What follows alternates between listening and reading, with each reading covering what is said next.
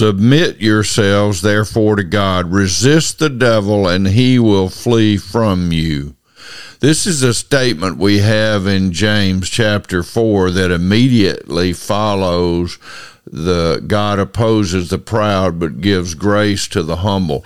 To humble ourselves is to submit ourselves to God, to do as Paul says in Romans 12, 1, where he says, I urge you therefore, brethren, by the mercies of God, to offer your bodies as a living sacrifice, holy and pleasing to the Lord. This is your spiritual act of worship.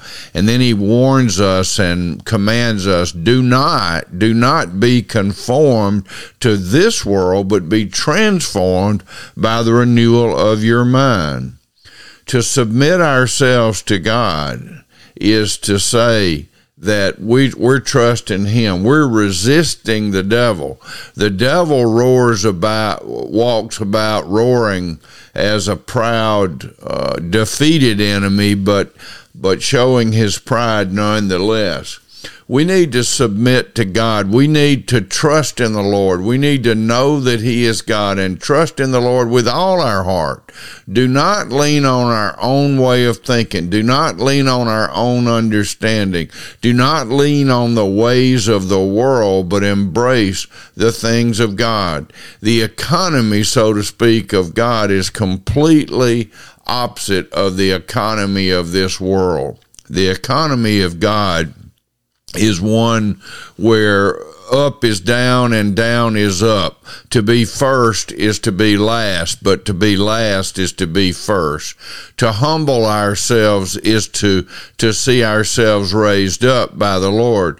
To raise ourselves up is to see our, us become humbled by God. We need to know that He is God. We need to uh, submit ourselves to Him we need to know that he has said, resist the devil and he will flee from you, but submit to me and I will be with you. I will be your God and you will be my people and I will provide for you and I will love you and I will be with you always and I will never leave you nor forsake you. Submit ourselves to God. Lord, help me. Lord, help each of us. Amen.